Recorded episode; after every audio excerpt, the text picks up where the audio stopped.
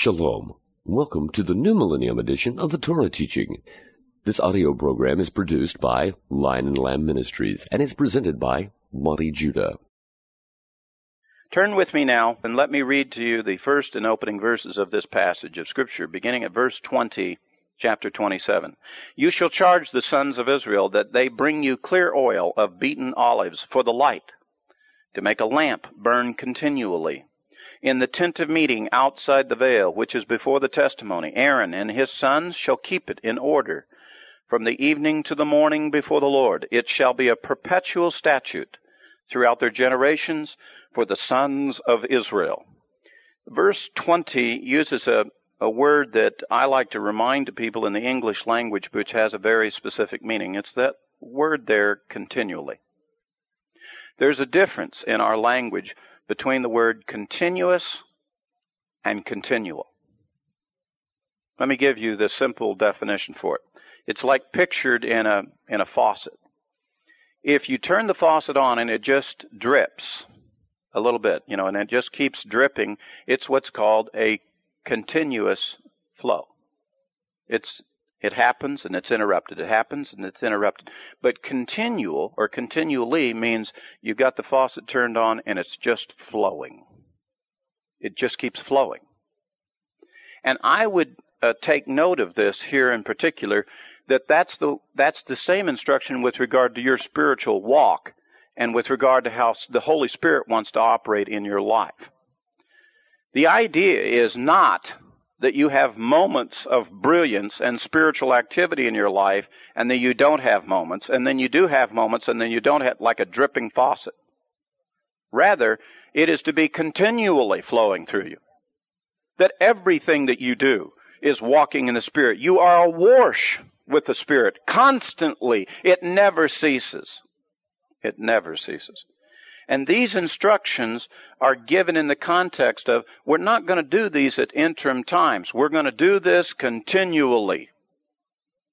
So there is like no break whatsoever in the things that happen. Now, chapter 28 begins to then go into specifically what is to be done with Aaron, who will be the first high priest, the brother of Moshe, and his sons. Tell, uh, then bring near to yourself Aaron and your brother and his sons with him, and among the sons of Israel to minister as priests to me, Aaron, Nadav, Abihu, Eleazar, and Ithamar, Aaron's sons. Nadav and Abihu, on the day that Aaron is going to be named high priest over Israel, will die. They will die right at the altar before Aaron, their father, on the day of their ordination. Later, we'll see this passage. The reason being is they didn't follow the pattern. They came in and it said, offered strange fire before the Lord. We understand that to be that they came in instead of being sober and careful about how to do this, they came in drunk and the Lord slew them. Slew them. One of the things that that comes out of that lesson, and one of the things that is emphasized here in this pattern, is the seriousness of God's pattern. Let me let me say it to you this way, and as a summary instruction. If you decide that you would like to worship the Lord, you decide that you would like to serve the Lord, that you would like to have all of the esteem and the honors of being a godly man and being a righteous person and so forth, there's a pattern that you have to follow. You don't get to decide what is the measure of righteousness. You don't get to decide what is the measure of faithfulness. Those decisions have already been made. They're already made by the Lord. So if you're going to come in to do this, you're going to have to follow the pattern. You're going to have to follow what God has established. You see, it comes down to a real simple thing. If God is God, then He makes the rules. If you're going to be the servant of God, you're going to follow the rules of God. You're going to do it the way He prefers. And quite honestly, if you're going to worship the Lord, we're going to have to worship the Lord the way the Lord wants to be worshiped, not necessarily the way we think we would like to worship. Now, pleasure is good. There's nothing wrong with pleasure as long as it's within, within the confines of proper, proper behavior. But the idea is not for us to come to worship to seek our pleasure. The idea of worship is for us to come and seek the pleasure of God, to actually pleasure Him. And He is going to specify to us the ways that He would like to do that, the way He wants His house organized, the way He would like to have it kept, the way if you come to me, this is the way you will approach me, this is the way we'll do business with me, the Lord.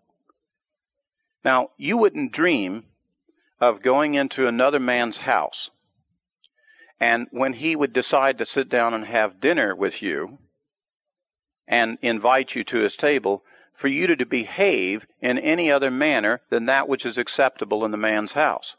And you would be careful to make sure that everything that you do, how you greet, how, what, what manner of conversation you have at the table, how you use the, the in, implements at the table, that you would be on your best behavior to do it exactly as your host has set the table for you.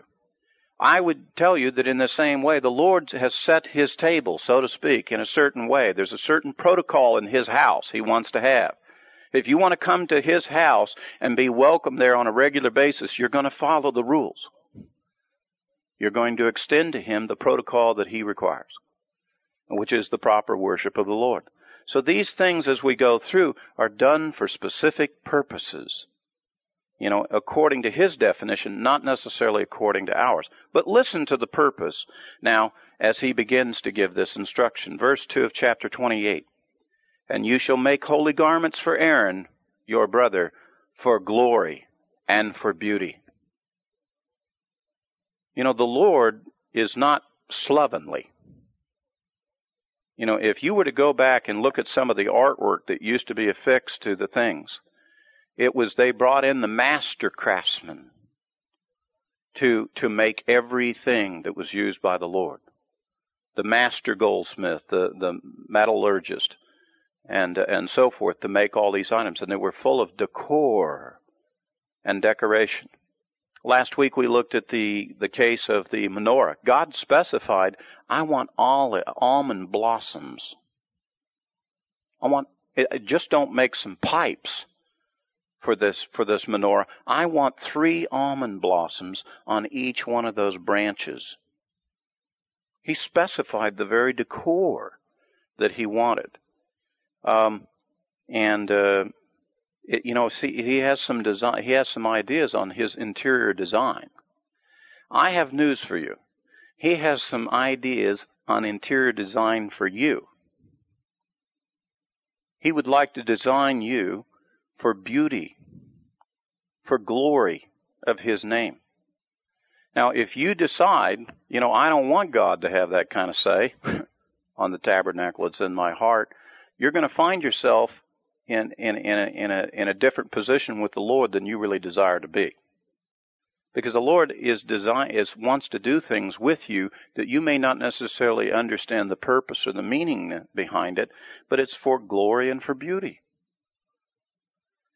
The uh, right now we don't see kind of what God's real purpose is. I don't know if any of you are familiar with the lady Corrie ten Boom. She was the lady who was at Auschwitz and she saved many Jewish people. She's received the title as um, Tzadik Goim, the righteous Gentiles. She's memorialized at Yad Vashem over in Jerusalem for saving many Jewish people, and she wrote a book called The Hiding Place. In her later years, she used to conduct a Bible study and teach ladies and somehow the subject came up about the whole issue of God's purposes and how do we see them and how does God see them and and and so forth. And she happened to be working on some kind of a a tapestry, some kind of a, a, a rug thing that was a picture, mosaic picture out of cloth, and and uh, to illustrate her point, and it's a, a very clear example which really carries through on a lot of things. She said, you know, and she, you know, we were looking. She was looking at the underside of this garment, this tapestry that she was doing, and there was all kinds of knots and strings and so forth that were tied off, and it didn't look all that appealing. And and, he, and she flipped it over and she looked at the front side of it, and it was a beautiful. Every thread is in its proper place, color, picture that's being formed. It says, this, this is what God's trying to do with your life. Now, it, on the inside where you're at, it doesn't look like it's got the right pattern. It doesn't look, you know, all neat and tidy and, and so forth. But, but here's the side that God sees you from, and this is the side He's trying to present you to your brethren. To show this polish, this good side for glory and for beauty. God is going to take the Aaron and the sons of Aaron, who are just men, who inside have the same sin and the same difficulties as any other man, but He's going to adorn them to illustrate things about the Lord, more specifically about the work of God as the priest for us, the high priest for us, the work of the Messiah. And he adorns him in a very special way. It goes on to say, and you shall speak to all of the skillful persons whom I have endowed with the spirit of wisdom, that they make Aaron's garments to consecrate him, that he may minister as priest to me. And these are the garments which they shall make a breastpiece, and an ephod, and a robe, and a tunic of checkered work, a turban, and a sash. And they shall make holy garments for Aaron your brother and his sons, that he may minister as priest to me. And they shall take the gold, and the blue, and the purple, and the scarlet material, and the fine linen.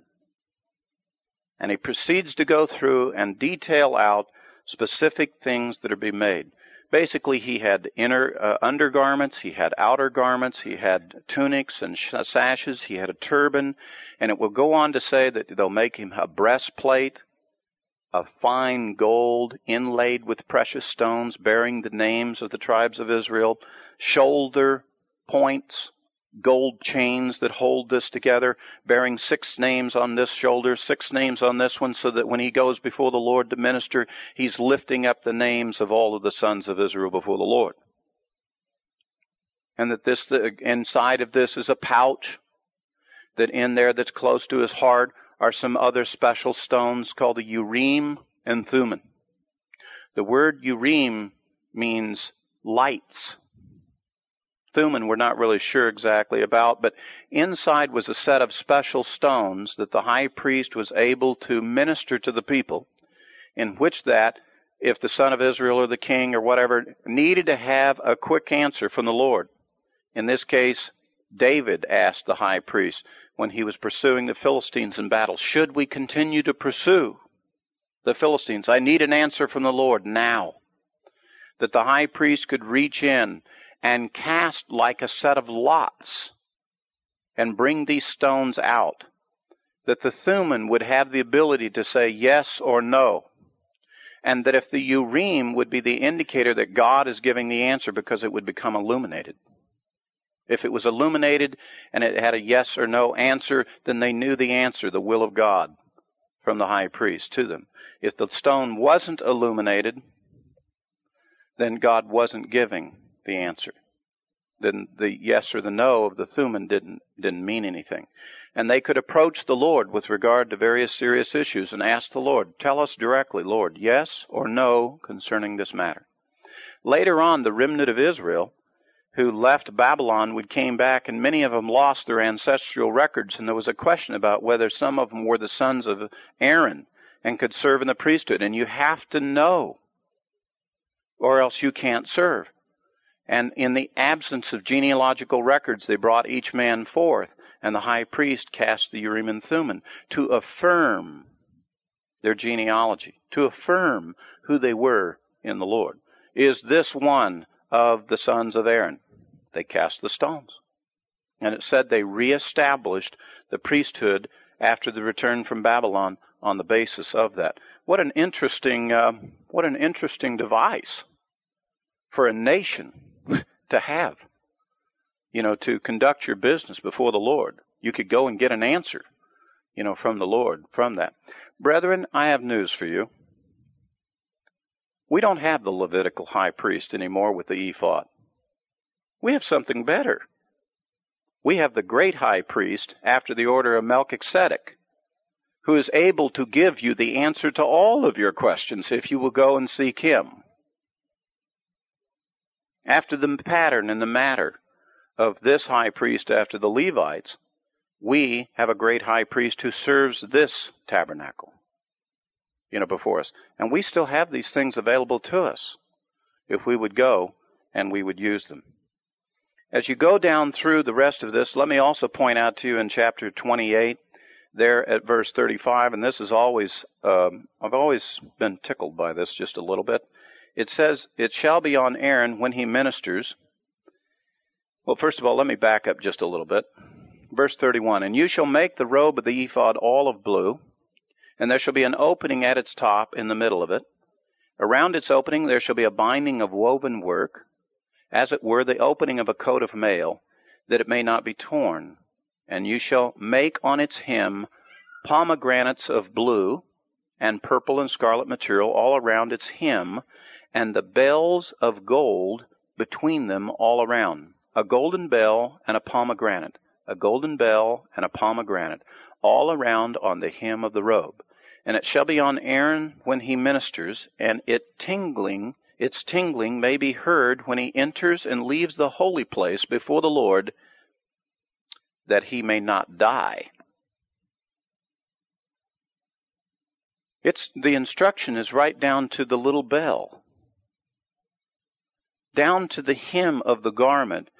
Do it this way so you don't die. You know, if we would get an awesome dose of the fear of the Lord, you know, I think we would be a better people. If we could just have an inkling, a sip of what this cup is called the fear of the Lord, it would help us and minister to us greatly. Those who serve the Lord, who are ordained into it, one of the things that's part of the ordination is for them to learn you better do it according to the way the Lord says, or else you may just well die in this job. And that's a very interesting uh, definition to put to, let's just make sure that we understand the seriousness of what we're doing. What I would say to all peoples, spiritual peoples today, if you believe that you have a call to teach, you believe that you should be leading God's people do understand it's it's a wonderful thing to do. You meet the nicest people in the world. You work for a great boss, retirement programs out of this world. But if you make a mistake here, it could cost you your life. Because the Lord takes this business real seriously. Uh, from that standpoint, down to the bells on the bottom of the high priest's garment. Down to that just so that you don't make the mistake of missing the protocol and surprising me and coming in incorrectly into my presence, or you decide to leave my presence without me being aware of what you're doing. So that it was done for as an insurance to make sure it was done properly. As you go down through here, uh, we come to the ordination of the priests and the or the the service that was conducted and the sacrifices that were done, including the anointing of the priests, was again equally serious as it was even the garments that he wore and the attire that he had. If you go further, well, he even had a ram of ordination that was conducted for him. There in chapter 29, it goes through much of the instruction leading through that ordination all the way up to verse 35. So I'm not going to go through and read those, particularly all the instructions, but suffice it to say that each of the instructions with regard to the ordination goes through a seven day procedure for the ordaining of the priest before he can begin to do the duties. All of which is to bring us to this one particular thing that they're now being charged with to do. Let me read for you the instruction with regard to the daily sacrifice chapter 29, verse 35. And thus you shall do to Aaron and to his sons, according to all that I have commanded you. You shall ordain them through seven days. And each day you shall offer a bull as a sin offering for atonement, and you shall purify the altar which you make atonement for it, and you shall anoint it to consecrate it. For seven days you shall make atonement for the altar and consecrate it. Then the altar shall be most holy, and whatever touches the altar shall be holy. Verse 38 Now this is what you shall offer on the altar. Two one year lambs each day continuously. Did you see that difference of the word? Because there is an interruption between them. You shall offer one, and then there's going to be other sacrifices that will come, and then you will close it off at the end of the day and offer the evening sacrifice. You shall do this continuously. You're offering the morning lamb, the evening lamb for it. And it goes on to say, The one lamb you shall offer in the morning, and the other lamb you shall offer at twilight. And there shall be one tenth of an ephah of fine flour, mixed with one fourth of a hin of beaten oil, and one fourth of a hin of wine, for a libation with one lamb. And the other lamb you shall offer at twilight, and shall offer with it the same grain offering as the morning, and the same libation, libation for a soothing aroma, an offering by fire to the Lord. It shall be a continual burnt offering throughout your generations at the doorway of the tent of meeting before the Lord, where I will meet with you to speak to you there. And I will meet there with the sons of Israel, and it shall be consecrated by my glory. And I will consecrate the tent of meeting and the altar. I will also consecrate Aaron and his sons to minister as priests to me. And I will dwell among the sons of Israel and will be their God. And they shall know that I am the Lord their God, who brought them out of the land of Egypt, that I might dwell among them. I am the Lord their God. This whole purpose for this continual offering was so that there would be a witness every day to the sons of Israel. This is where you do business with the Lord. This is how you do business with the Lord. And this is who the Lord is. But you know how, you ever heard the word rote routine? Rote routine. The routine every day, every day, every day. And you know what happens to us when we get into rote routine? We lose all meaning. We get, we get into a habit. Honestly, the prayers, many of the great liturgical prayers, if you sit down and you're not familiar with them and you actually sit down and read them, they're absolutely impressive. Incredible choices of words to express the Kaddish. I mean, somebody really did some serious spiritual work here to prepare this prayer for us so that we might stand and exalt the name of the Lord. I mean, this is some serious stuff that has been done. But if you were to get up and you were to do it every day, every day, every day, every day, it begins to lose its flavor. It begins to lose its specialness with us. And it starts to take on the nature of being common. The Lord said that He did not want these sacrifices and these this service here that is for him to come to that point where it would be considered common. He wanted it completely separated from everything else so that it remains special each day. Now, how in the world, since the sons of Aaron are to do this task, how was it possible they could make it special every day when you get the same priests in there? They came up with a very ingenious system. It's called the casting of lots. What they would do is, is that when they would come into the into the morning to go and do this service, if you were a priest on duty, the great question of the service of that day was what was going to be your part? What was going to be your part in the service? Because it wasn't automatic that you were going to do. Let's say you walked in and you say, "Well, I like uh, I like to slay the lamb." I, am good at slaying the lamb. I want to do the slaying of the lamb part. Only if you were selected by the Lord through the casting of lots would you be permitted to do it. I like to trim the lamp inside of the sanctuary, you know, to clean the wick and, and refill it with the oil and so forth. Only if you were selected by the lots. I want to be the one who puts the sacrifice up on the altar. Only if you were the one selected by lots. Now, here's the irony of this whole situation. Lots, casting of lots is a bunch of happenstance stuff. What has lots, happenstance, got to do anything with our faith? A lot. Literally, the reason they did this was so that there would be that connection and they would know that it was God's purpose that this is the reason you've been here today. Because God chose you to be here today. God chose you to do this service today. And I would like to, I, I, would like to bring out the emphasis of this, of the casting of lots, because a lot of you get the idea.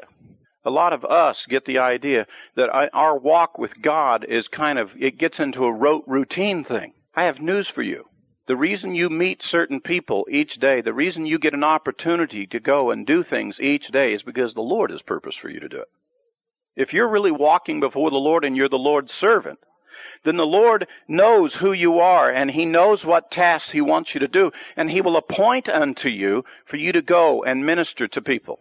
I have now come to that point in my life where I say openly in my testimony, there's no more happenstance in my life. There's no more coincidences. Anything that I do, any person that I meet, anything that happens to me, or to my family, or to the ministry I'm involved with, God knows it's happening. God permitted it to happen. There's something of benefit. There's a reason for it. At the minimum, it's so that I won't be bored. And believe me, God does not like, and it clearly, based on the things happening in my life, doesn't want me to be bored.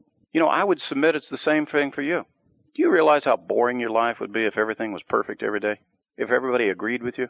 If you got up, everything you did was fine, nothing broke, the car didn't break, the microwave wouldn't break, the VCR didn't break, the computer didn't break, how, how everything would just be fine. Do you know how quickly you would leave the faith of walking with the Lord and believe that you're walking in your own strength? Do you realize how fast it, how quickly you would shift to that? The same thing could happen to these priests. If they're going to do this sacrifice every day, the same one, the same way, same blessing, same, there had to be one variable, and that is that God gets to have the say. And for them to illustrate that and to make sure that was done correctly and that they would never allow this to become rote routine, the priests agreed. It shall be the casting of lots that shall determine who shall do what. This week we are coming up to the Feast of Lots. It's a holiday. Same principles of your life are applicable in the story of the of the casting of lots, Purim, as it is for the priest to render the service each day. And I'm telling you that inside of here, when you come to do the business of the Lord every day, let us walk before the Lord. He is going to put just enough happenstance in your life to get you to recognize He's in charge. So you don't get bored, you don't get monotonous, and you don't think you got it all figured out. This was the service of the priests. Let me give you the, the uh, a little bit of instruction here as to the four sets of lots that the priests would render uh, with regard to this. And I'm saving for you the very last portion of chapter 30 where it talks about the construction of the altar of incense because of all the duties there were, and we'll go through them, that one is the one that which is the most desired of this daily routine. The daily routine each morning would begin like this. The priest, a high priest, would come in and open up the, um, the temple and get prepared and ready to offer the morning sacrifice. All the priests of that day would assemble, and first of all, the priests would come in sections and divisions. The sons of Aaron would have to, they would be divided into sections and divisions of priests. And their basic duty was for they would serve in the temple two weeks out of the year. They would all serve at the holidays. All the, all the sons of Aaron would come to serve at the, at the great holidays that were at the temple. But throughout the remainder of the year, there were two weeks in which they had to serve. And during those weeks is when the daily sacrifice was the most important. So they didn't do this just every day. When they were on duty, they got to be on duty for two weeks out of the year. This is a prescribed pattern. We follow that pattern. But there was one guy who was there all the time. That was the high priest. He was high priest for life. It was his duty as high priest that he could officiate over this service and he could do, he could choose any one of the positions that he wished to do, or he could stand back and observe and let them do it. That the high priest, it was his choice as to which position he went. The rest were cast by lots as to what position. And you didn't come in and say, well, today, you know, I'd like to, I'd like to have my turn at going in and doing the menorah. You don't have a turn. It's determined by lots. Only the Lord determines it. And literally, men would go in and ask God, God, please cast a lot in my favor so that I might serve this way, to increase their desire to serve. Four sets of lots. They would assemble early in the morning, even before the dawn. And they would cast the first set of lots. and it would cast and be cast upon one of the priests. Whoever received the lot, the twelve priests closest to him were then selected with him, and thirteen priests now conducted this particular thing. They would go up to the altar and cleanse it. They would take up the implements, and they would scrape the coals off and set them in a pan they would take whatever sacrifice still was left, they would remove it and set it properly. They would take all the ash off, they would put it into the containers. They would put fresh wood up onto the altar, put the coals back up, put the sacrifice back up, clean everything, get it ready. In most cases, there was no sacrifice because that which remains is just the residue of the evening sacrifice. So this is in the morning, they're literally preparing the new fresh fuel and fire for the altar to begin the day's service. Once they, uh, they would also dispatch into the sanctuary where they would, uh, excuse me, that not yet. That's the first part. Then they would cast a next set of lots. And in this case, the, the, it felt they would arrange themselves, and whoever with the lot was cast upon the twelve priests closest to him. And now they would be dispatched to go into the menorah, into the sanctuary, where they would trim and clean the wicks of the lamp. And they would fill five, five of the branches of the menorah, leaving two of them. The center branch would be left, and the one to the edge would be left, but they would prepare the other five. Now the wicks is very interesting about for the menorah because the wicks are made out of old priestly garments. When you had a priestly garment and it was worn and it was frayed and it no longer was of its proper attire or appearance, they would take that garment, shred it, and then make wicks out of the garment. And those are the new wicks that they would stuff down into the lamp, trim, and trim the light. So that it was always burning the priestly garments as the wick to the lamp. They would also clean the altar of incense. They would remove the coals the hot coals from the altar of incense, the golden altar, and they would put it into a pan and take all the other ash and remove it. That was the second lot. The uh, it also included um, the guys who would have to sacrifice the morning lamb, and they would have to take a group of them, bring the lamb in. It would have to be inspected. It would be hooked to what would, they called a sacrifice ring. There was a there was a, a metal ring, like a donut ring, that would come up over, and there were different ones for the different animals, and they had one set specifically for lambs. They would take them in. The lamb's legs would be bound in the front, the legs in the back would be bound, the lamb's head would be tilted to one side, and then they would have a priest ready with the others there with basins that would be ready to slash the throat of the lamb, immediately catch the blood, and present it to the altar. All of this was prepared, and they would dispatch one priest up to the pinnacle of the temple. And he would look off for the sunrise, and at the moment that he could see Hebron, the burial place of Abraham, he would cry out in the temple, The day begins. And on that signal, several things would happen. The doors of the temple would open, the lamb would be slain, the blood would be caught, and two silver trumpets would be announced.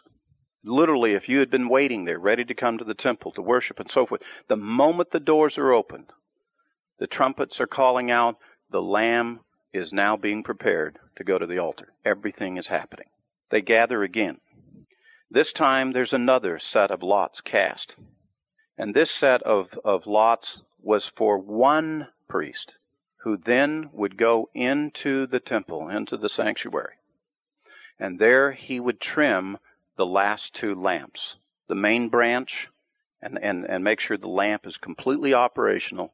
And then he would go and take the coals, put them up onto the altar of incense, and he would bring in approximately a half a pound to a pound of incense and put it on, and immediately there would be a big billowing cloud of the sweet smell of incense that would be going into the inner sanctuary.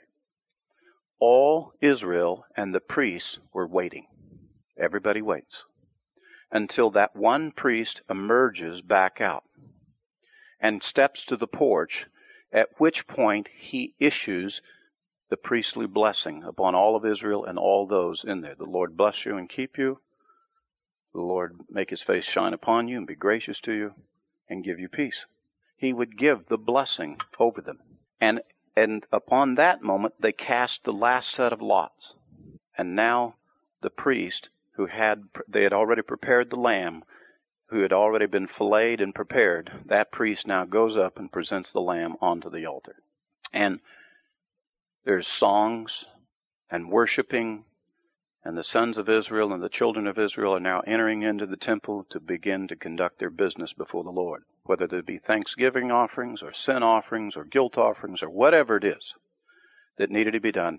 This is the start of the morning. At the evening, it's almost the reverse procedure with the exception of that as soon as that altar, that lamb is put on the altar, the doors are immediately shut, and all of the service of the temple ends. Now, along with the lamb was presented flour, fine flour, usually made into cakes, like a bread, and there was a libation, a, literally a, a large cup of wine was poured out onto the altar there with the uh, with the cakes and with the meat. It was called like food unto God. The best that could be served in the Lord's house was being served. Depending on which day of the week it was, at the presentation of the uh, morning sacrifice, there would also be a psalm that would be sung by the priest to the Lord. And if you have a, a set of notes, let me give you these, because this is very fascinating reading for you to go back. On the first day of the week was Psalms 24. The next was 48, 82, 94, 81, 93, and finally on Sabbath was Psalms 92.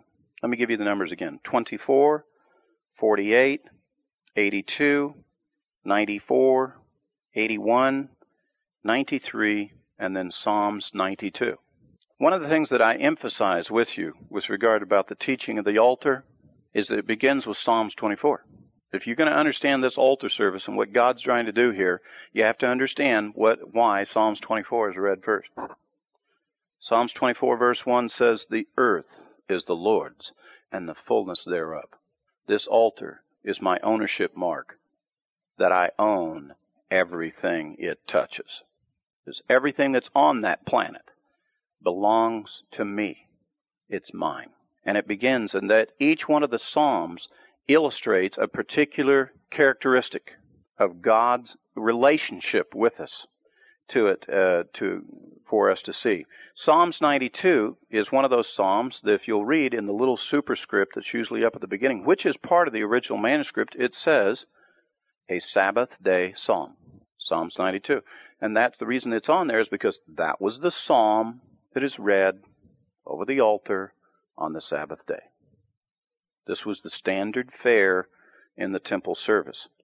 A lot of the things that we do in our own messianic service here is modeled after things that used to be in the temple. The reading of psalms, songs of thanksgiving and praise, certain kinds of prayers, the Shema.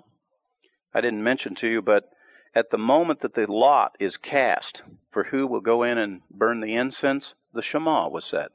That's when the Shema was said in the temple. They would say the watchword of the faith before they would take the incense into the altar. Now, there's one thing that uh, I'd really like to point out to you with regard to all of this, and it and it goes back to my experience the first time I went to the land of Israel. When I two years ago, when I had my first opportunity to go to the land of Israel, um, I had it was kind of a weird feeling because I have literally seen almost every picture I could ever get my hands on of Israel. So it was like I knew what I was going to see. I'd seen pictures, I'd studied, I'd read, I knew about the distances. I knew whether something was uphill or downhill. I, I, read about the plants and the vegetation and, and the kinds of flowers that I would see. And, and all those things are in the scripture. All, all of those things get talked about in scripture. And I've done enough study that I had a sense of what the land of Israel was going to be like. And when I went over, the first thing I did, and I wasn't devaluing it, is I got off the plane, I said, it's like San Diego.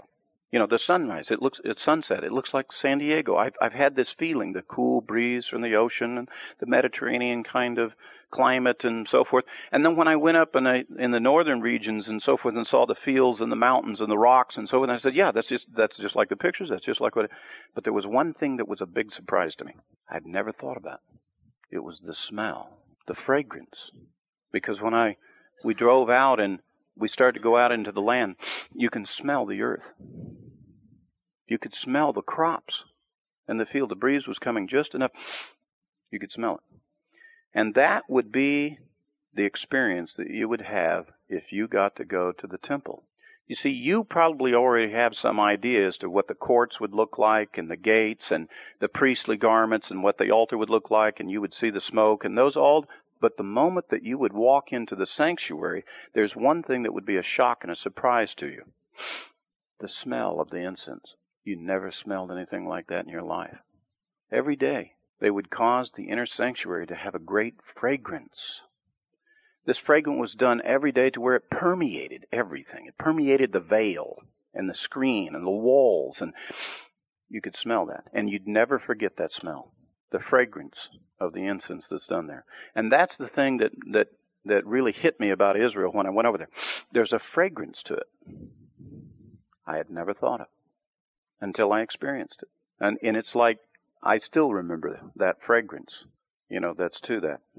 The reason why I'm sharing that with you and pointing that out is because as I was preparing for this, uh, this teaching to you, the, um, uh, I was asking the Lord, I said, Lord, what, what would you like to illustrate or emphasize to my brethren on this portion. I mean, there's a lot of things that we could talk about here, and there's a lot of symbology, a lot of things about that are in our faith. What what would you like to illustrate to them? And um, the Lord gave me a rather interesting experience, and my I'm going to tell this before my wife does. I I had a weird dream last night. I've never had a dream like this dream before because I woke up and I smelled something. It's the first time I've ever smelled something in a dream. I knew I was dreaming. And it smelled so strong and so fragrant, I had to get up. In fact, I woke her up. And I was telling her, smell it. Do you smell it? Smell it. She knew I was nuts. I think it was about 2.30 in the morning. I'm telling her, waking her up, turning the lights on. I said, smell that smell. Smell that. I took that as a hint from the Lord that I should tell you about the fragrance that came off the golden altar. Um, there's analogy that is given to us. In fact, there's a couple of stories that are told to us in the prophetic about this that I want to kind of close out about telling you about the golden altar. Uh, one of which is that it says that you and I, this is where Paul teaches us about our faith, is that you and I cast off the fragrance of life. The reason you do is because inside of you is a golden altar which is setting in the sanctuary of this living tabernacle of God. And just like if you were walking to the one in Jerusalem or the one in the wilderness, the first thing that would blast you, and you would, you had, didn't see it coming, you didn't hear this coming, was the fragrance of the temple. The fragrance coming from the golden altar. It would permeate everything. And that's what your life is like. It says that you cast off a fragrance in front of other people. Now, to those who know the Lord, the scripture teaches us you're casting off the fragrance of life. It's like you walking in and you smell a pleasant fragrance and you identify with this person and you, you, you're happy to be with them and be around them. But to those who don't know the Lord, it's the fragrance of death. It's the fragrance of sure judgment from God. And that's the reason why, brethren, people reject you who don't know the Lord. That's the reason why people don't want anything to do with you. You stink to them. You're casting off the fragrance of God and the sanctuary of being in the presence of God. You're casting off the fragrance of life. And to them, it's a very annoying fragrance. They don't like it. It is not pleasant to them. But to we who are believers, who also have sanctuaries in us, to the living God, we like it. It's a pleasant thing to us. And the Spirit bearing witness with another person's spirit is exactly like what happens if you walk into a person's house. You know how when you walk in somebody's new house and you smell the fragrance of the house? Now, the people who live there, they don't remember it. You know, they're used to it. But visitors walk in and they make their first judgment about your home based on what they smell. Not necessarily what they see, but what they smell because there's a certain fragrance. And if you identify with that fragrance being pleasant, you're going to find this to be a pleasant experience to visit these people. But if it doesn't smell right, you will not have a pleasant thing that happens. This is what the Lord was doing in his house. He wanted there to be a certain fragrance so that when you walk in, it would be a fragrance that you could identify with, so that you would be in the pleasure of his house to it. So we have that first example of us casting off the fragrance of life from ourselves. But then also there's a very specific story which is told to us in the Gospel of Luke that I want to close with as a reminder so that you'll have the context of what was taking place. Having given you now this instruction of how the priestly duty was done and the, and uh, this particular part where they would go in to to render the incense uh, before before the Lord. Let me read to you the story of the man Zacharias, the father of John the Baptist. Let me see if I can get exactly where I'm at. Here we go. Beginning at verse 5 of Luke chapter 1.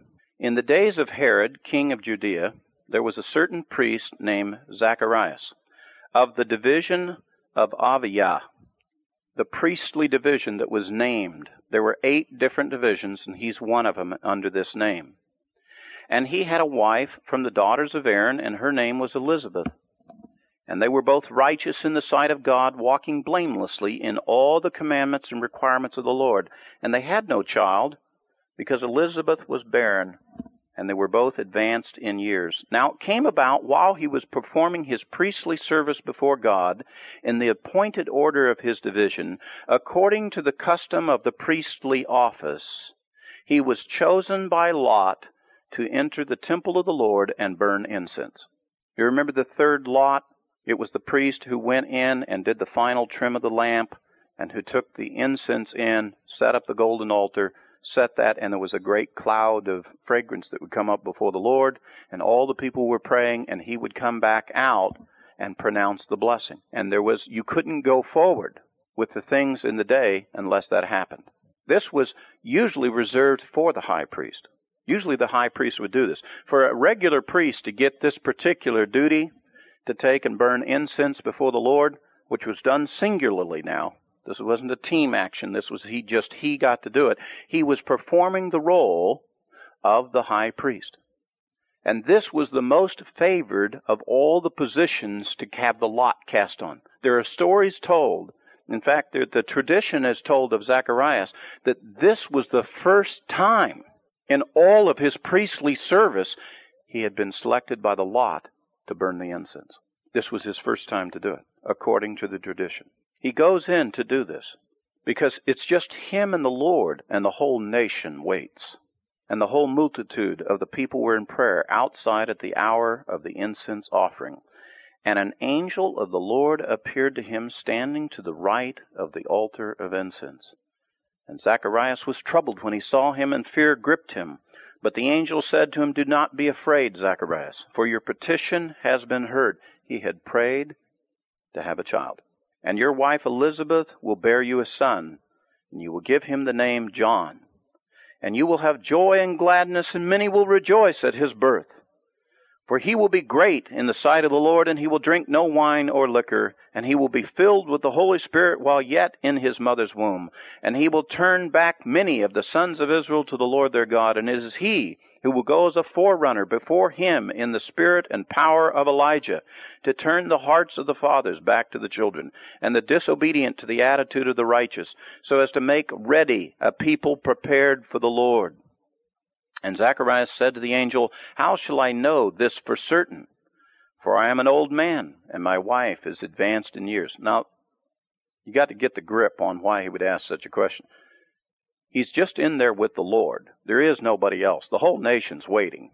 And this angel appears, walks right through the veil from the Holy of Holies right to the right of the altar of incense. He's right there with him and proceeds to start talking to him. And he tells him what's going to happen to him. He's going to bear a son. That which he has prayed for is going to be done. You would think he would just ask the question, when? But he says, oh yeah? Well, I'm not sure I believe that. And so he says, he says, how shall I know this for certain? Can I believe you or not? That's not what you're supposed to do when God walks up to you and speaks to you. Not when he dispatches somebody like Gabriel to explain something to you and he tells you flat out, you're not supposed to say, well, Gabriel, can you give me a sign? You're not supposed to do that. But he asked for one. This is typical. Jews got always got to have a sign.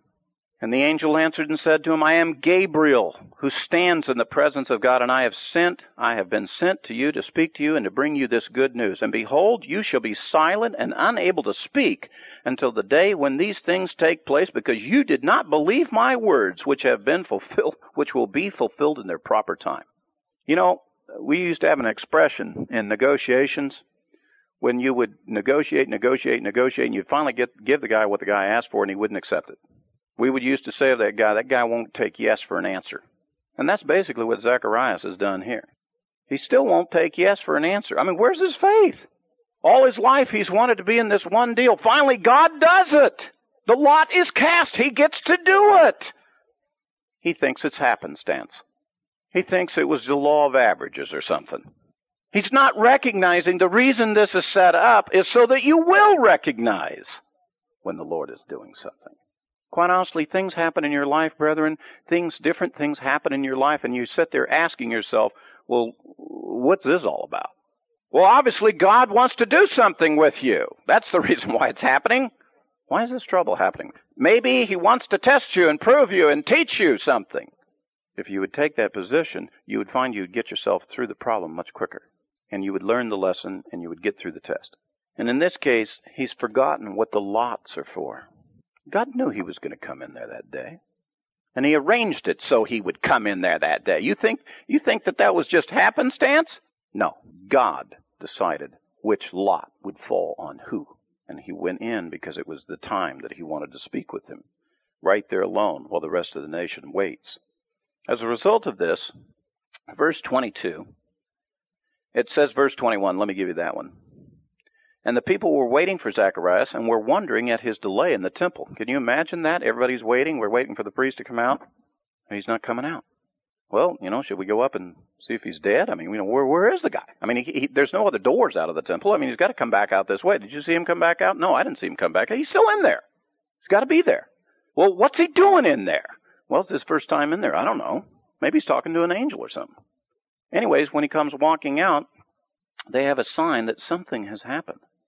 Because when he comes back out, he's unable to speak to them, and they realize that he had seen a vision in the temple, and he kept making signs to them and remained mute. You know, if he'd had Martha, you know, he, he could have said the blessing, but, you know, he, because he didn't know how to sign at that point, because he couldn't speak. He was mute, who couldn't talk. And it came about when the days of his priestly service was ended that he went back home. Later on, as the story goes, when the son is born, at the moment they're naming him, he writes on a tablet, His name shall be John, as he was told by the angel Gabriel, and his voice came back.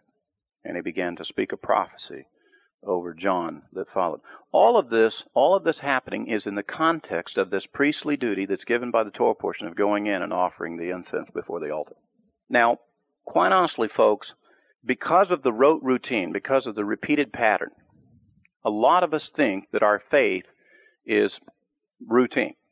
And we lose sight of the fact that everything that happens, every day that you get up, every day that you meet someone, everywhere you go, the Lord knows about it and is a part of your life. And I will repeat it for you that those who become spiritually mature, you learn there is no happenstance.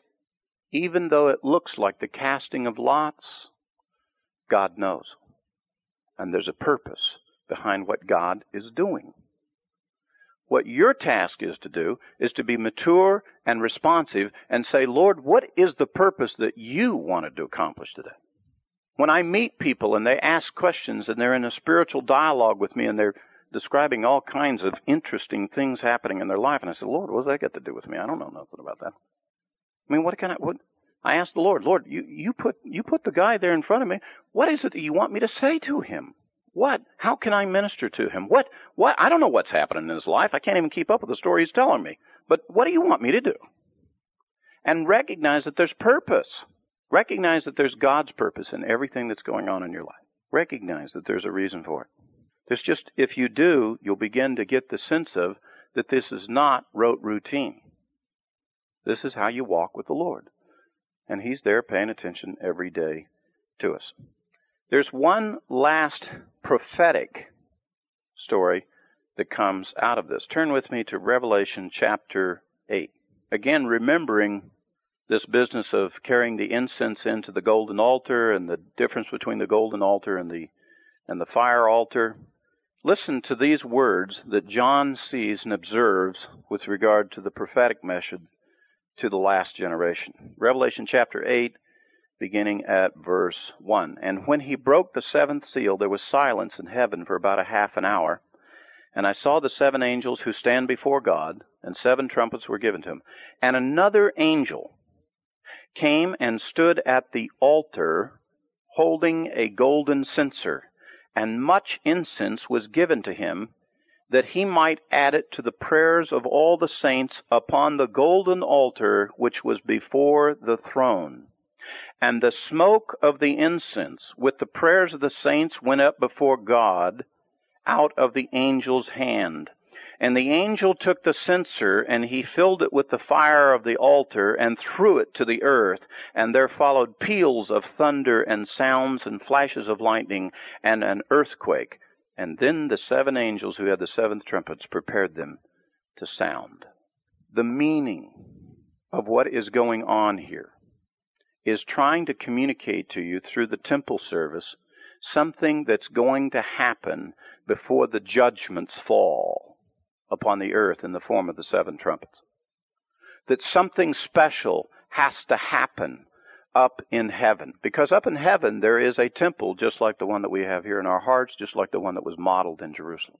And up there there is an angel who goes in to do this particular duty to present incense to the golden altar. And there it's told to us that this fragrance, this sweet fragrance of this incense is just like the fragrance of the prayers of the saints. Now, I've told you before when you do this, that's the smoke and the fire coming off the fire altar in the tabernacle in your heart. But when you pray, that's a different altar. That's the one that's just before the veil, just before the mercy seat of God. And you're casting a sweet fragrance before the Lord.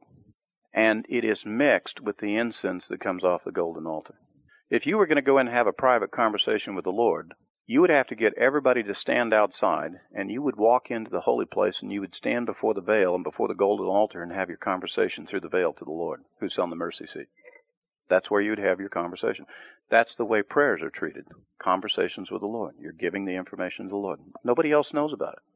You're casting the sweet fragrance before the Lord, the fragrance of life before the Lord the pictures and types blend together. They blend together. But this particular event here also ties back to another story that we will soon read, I believe, in the book of Numbers.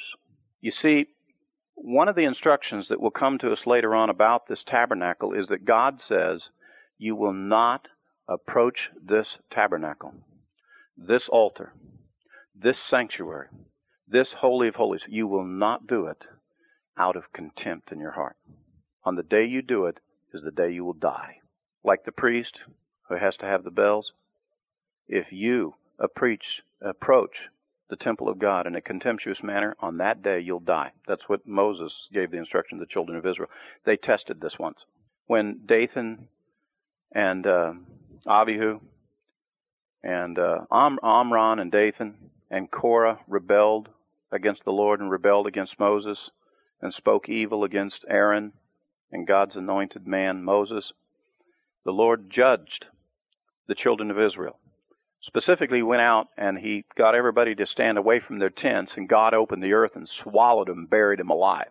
But the next day, the children of Israel, who had followed the persuasion of those conspirators, they approached the tabernacle of God in a contemptuous manner. They all came in force. Only Moses and Aaron and the other priests were inside, and the children of Israel came in force in mutiny against the tabernacle of God, approached it in a contemptuous manner. And immediately Moses gave the instruction to Aaron Get up, Aaron, quickly. Get your censer. Get some fire off the fire altar. And quickly get into the midst of the people because the plague has already begun. Now, according to the tradition, literally Aaron ran out into the people and there was a line of death sweeping through all of the sons of Israel, and he literally had to run to a head of the line and then stand between those who had di- were dying and those who were still alive. And he held up the altar, uh, the, the censer, so that the Lord might remember life. It says that from the time that it took for him to climb to his feet, get his censer, put fire in it, and run into the midst of the, the children of Israel, 14,700 sons of Israel died. That's how quickly it swept through them. The reason why this particular prophecy is happening here is because God is saying that He is going to have to get that censer down here to us to make it possible we don't all die when the judgment falls first on the household of God. That's the judgment before the seven trumpets is the judgment upon the household of God. And if you recall, in Ezekiel chapter 9, there are seven angels involved. One who puts the seal in the forehead of all those who sigh and groan at the abominations going in the altar, and Ezekiel saw the other six go out to slaughter everyone. And Ezekiel called out to the Lord, and the Lord, is it that you're going to slay all of the remnant of Israel? No.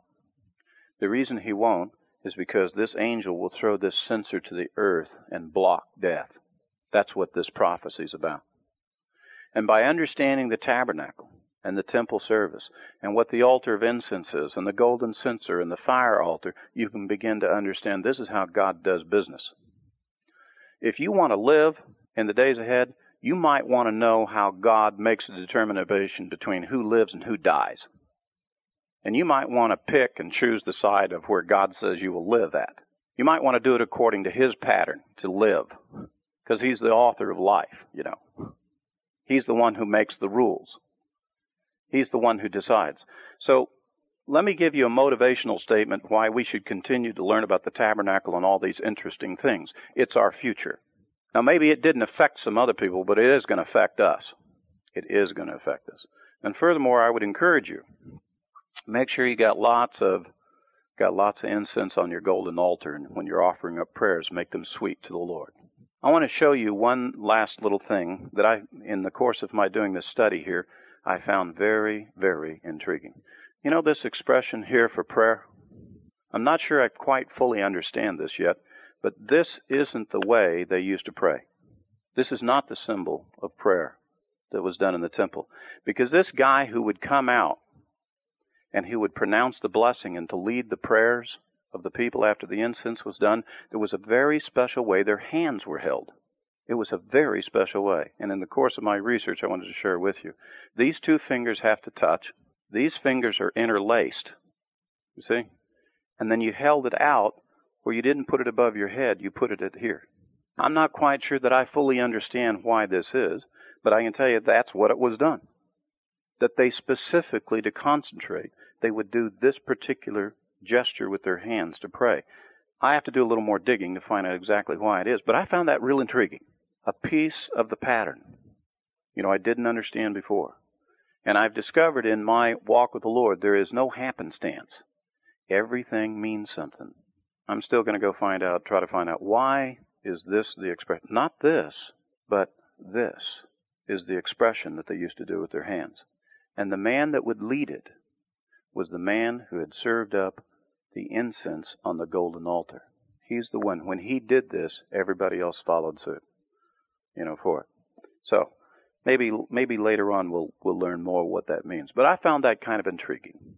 But there's always interesting things about our faith we haven't yet learned, right? Amen. Let's pray. Father, thank you for this evening, and thank you, Lord, for the patience of the people to bear with me as I went a little bit long. But Lord, we thank you for this Torah portion and we thank you for the teaching of the priestly duty, of the daily sacrifice, Lord, of the pattern and the things that you have given to us. And Lord, we can see that these are some of the elements that are spoken of prophetically for our future.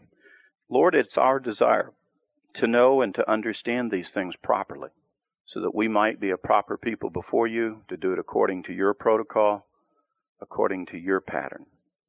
So, Lord, we thank you for the word. We thank you for our great high priest that we have who ministers before us and for our benefit to you in the heavenlies. And Lord, we'd ask that you would put within us the diligence and the desire to serve, even as you put within the hearts of the Kohanite priests. And Lord, I would pray that from the lesson of the casting of lots, that you would remind us that in our walk of faith that there's no happenstance, that it's according to your purpose. There's no rote routine. It is according to your pattern. And Lord, that you would cause our faith and our service to you to be fresh and vibrant and not not habit. And we would ask this all in the name of our Messiah, Yeshua. Amen. For more information about Lion and Lamb Ministries, call our office at 405 447 4429. Our address is Post Office Box 720 968, Norman, Oklahoma 73070. Our web address is www.lionlamb.net. Thank you.